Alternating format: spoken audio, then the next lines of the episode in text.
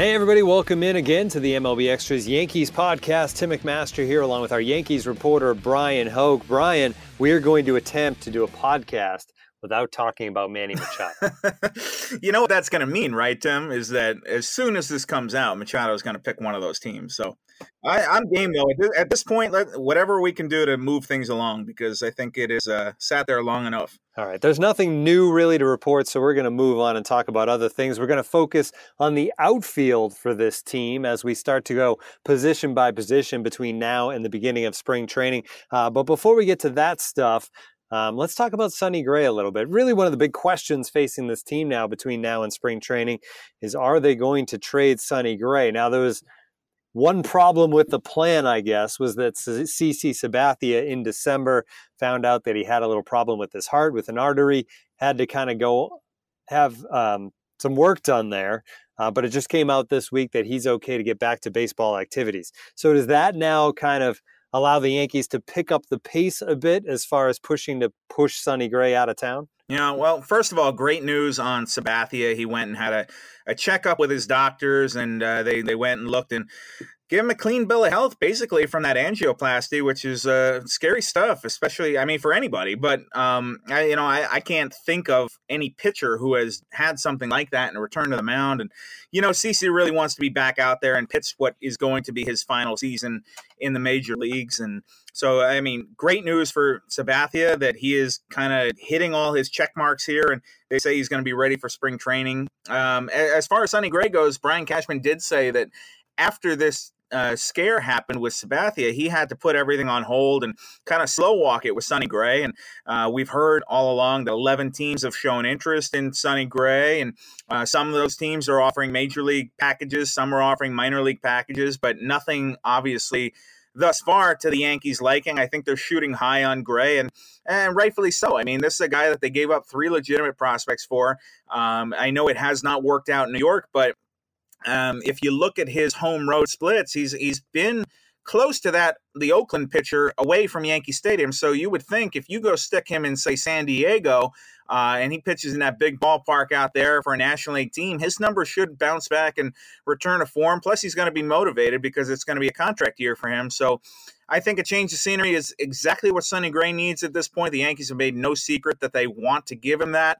And Brian Cashman very candidly has said that he doesn't think it's going to work in New York. So I don't see what choice they have at this point other than to trade him. I know that Cashman has said he could go to spring training with the team. He could even be on the opening day roster, but I'm going to file that under I'll believe it when I see it. I think that now, between now and February 13, the Yankees find a way to move Sonny Gray and get something of value and back in return.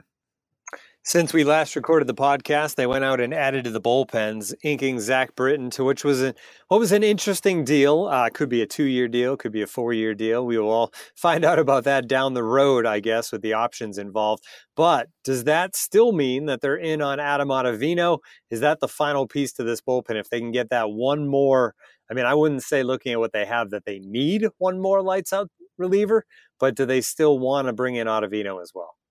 I think he makes a lot of sense for them, especially if they fall short on the free agent who shall not be named. If they wind up not getting a player of that financial caliber, I think they'll have plenty to spend on a guy like Adam Ottavino, who really came out of nowhere. I mean, he has boosted his performance just terrific last year for the Colorado Rockies. I think his numbers are actually better at Coors Field than they were on the road, which is hard to do. And then you watch video of Ottavino, you've got that kind of wiffle ball-like slider that really just breaks across the zone. It's something that the Yankees don't really have in the bullpen. It's a weapon. Dylan Batances has a good one, and he's pretty lethal. But I think that if you can get a guy like Ottavino and add him to a mix that's going to have Zach Britton, you're going to have Dylan Batances, as I mentioned. Jonathan Holder, I think, did a lot of good work last year, really put himself on the map. You're going to have Chad Green, who's trying to, I don't want to say have a bounce-back year, but return to what he was in 2017.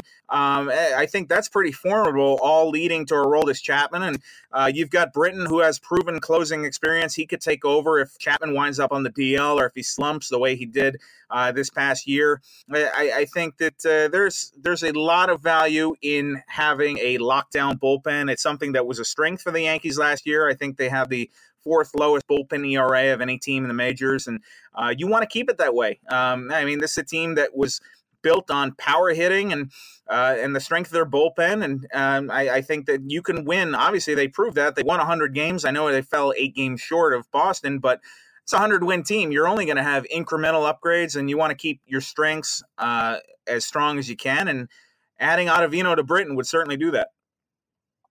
All right, let's move on to the outfield and break down this outfield and what it looks like heading into 2019. We'll work our way, I guess, around the horn. Let's start in left field, Brian. Brett Gardner, there was some questions coming off of last season whether or not Brett Gardner would be back. Actually, they took care of that pretty early in the offseason. He will return for 2019. How does Brett Gardner of right now stack up to Brett Gardner in his prime? I think that, look, Gardy is still a plus defender out there. He adds a lot in terms of clubhouse chemistry, but it is telling that they brought him back on a one-year deal. I think that you're looking for him to basically play up to what he did last season. I feel like as far as running balls down and going to get him in left field, I mean, there's few better, especially Yankee Stadium. He's built to patrol that outfield. I think you'd like to see the offense come up a little bit. I think there's been a lot of strikeouts in his game. I think that the low batting average, I know, is a concern of some people. I think Gardy's going to come in motivated with something to prove. I think that he's a guy who, dating back to when he was a walk-on at the college at Charleston, he's wanted to prove people wrong. I think people look at his numbers. He probably heard people saying that the Yankees should move on and go get a guy like a Bryce Harper, and he's going to be motivated to come in and do that. I think that if they do go and upgrade the outfield further, or say Giancarlo Stanton winds up getting more playing time in left field for some reason, Gardner could be a very solid fourth outfielder. He can play left, he can play center, but as it currently constituted, you're going to be looking for Brett Gardner as your opening day left fielder. All right, center field, Aaron Hicks has just kind of grabbed control of that job. It's really a great story what he's done since going to the Yankees. Was a prospect with the Twins. It never really worked out there, but he has really become just a solid player roaming center in New York. Yeah, I think he has been everything the Yankees could have anticipated and more. I think this goes down as one of Brian Cashman's best trades. You know, they traded John Ryan Murphy, the backup catcher, to Minnesota for Hicks, and Hicks has really developed. He's matured in New York. I know he frustrated people in Minnesota. He was kind of spacing out here and there, and sometimes he'd show up at the ballpark and not know who he was facing that day, whether they were facing a lefty or a righty. At one point he gave up switch hitting, and Rod Carew had to talk him back into it. Crazy to talk about now as you look up, and Hicks is one of the better all-around center fielders in Major League Baseball, I think. So clearly this is a guy that the Yankees think very highly of. It's somebody that they feel comfortable putting in the lineup for 140, 150 games a year. I think the question for him so far has been injuries, staying off the disabled list, staying on the field. He's had a few things pop up here and there. You would love to see a full season out of Aaron Hicks, because he is a guy who is really coming into his own here in his late 20s. I think that across the board, if you've got Gardner and then Hicks, left center field is kind of no man's land out there. I don't think a whole lot of doubles are going to be dropping in, because those guys can go and get it. Absolutely. All right, and then on to right field, obviously the big bopper, Aaron Judge, missed some time in 2018. The sky's the limit, I guess, in 2019 as he really gets into his prime. Yeah, I think you're just looking for continued progress from Aaron Judge. If there were any questions about what he could do to follow up on his 2017 Rookie of the Year campaign, I think those were answered pretty quickly early on. I think you know what you're getting with Aaron Judge. You're going to have a massive presence in the lineup. You're going to have some strikeouts, but he's going to take his walks. He's not afraid to pass the baton. This guy is going to have a high on-base percentage. He's going to impact the baseball like crazy whenever he gets a chance. The ball is going to fly a long way, and if he hadn't had that wrist injury last July, who knows what his offensive numbers would have looked like. So I think that certainly, I know the Yankees came close. They kind of squeaked it out in the end there, but in terms of the all-time home run record for a team, they just passed the 97 Mariners. If you had a healthy Aaron Judge for 7 weeks extra of that season, then they're going to blow past that completely. So I think he's a complete package on both sides of the ball, offense, defense, base running. I mean, this guy can do it all. He plays all out. He's a good clubhouse presence, as I mentioned. He's a leader. Guys already look up to him, not just physically, but literally as well. So I think that, yeah, I mean, Aaron Judge he's a star. He is going to be one of the stars of Major League Baseball for years to come, as long as he can stay healthy. All right, we're going to talk about Giancarlo Stanton when we get to the DH slash catcher position. I've broken that down as to a position in itself. So we'll do the catchers and the DH spot. So we're not going to talk about Stanton with the outfielders, but let's talk about the other possibilities. Yeah, of Jacoby Ellsbury and that contract and all the injuries and just the disaster that's been. What does 2019 hold for Jacoby Ellsbury? Well, assuming he's in spring training and healthy, which is something that has not been a given recently for Ellsbury, I assume he can come in and challenge Brett Gardner in left field a little bit. Maybe he could play some center, although I think that he would probably be the third choice on that depth chart behind Hicks and Gardner. I think you're back where you were in 2017 at the end with Ellsbury, where he'll be fighting for playing time. He'll be looking for a role on that team. He's a very expensive role player, but you know, you can't really worry about the contract at this point. The money is spent already. Now it's just what can he do to produce in a major league lineup? And when healthy, I mean, Ellsbury has not put up all-star caliber stuff, but if you're looking at a guy who's going to be part of a team, this Yankee team last year, if you looked at it in spring training, you said there was going to be it was going to be an uphill battle for Ellsbury to get much playing time. And as it turned out, in April and May, there were a ton of injuries. You know, guys like Jace Peterson were playing a lot of games out there, and Shane Robinson later in the season. There were at-bats to go around in the outfield. And had Ellsbury been healthy, he would have been getting a lot of those, probably all of them over the two guys I just mentioned. So he can still be a part of a major league team. I think the Yankees would love to move that contract if they could, but thus far, nothing doing there, and he's got a full no-trade clause, too, so he'd need a little convincing to get that done. But I think that Ellsbury can still help the Yankees if he comes into camp and is healthy and playing up to the capabilities of what he does, because when he's healthy, he can definitely impact a baseball team. I guess the question is, can he stay on the field? And that's something people have been asking now for more than a year.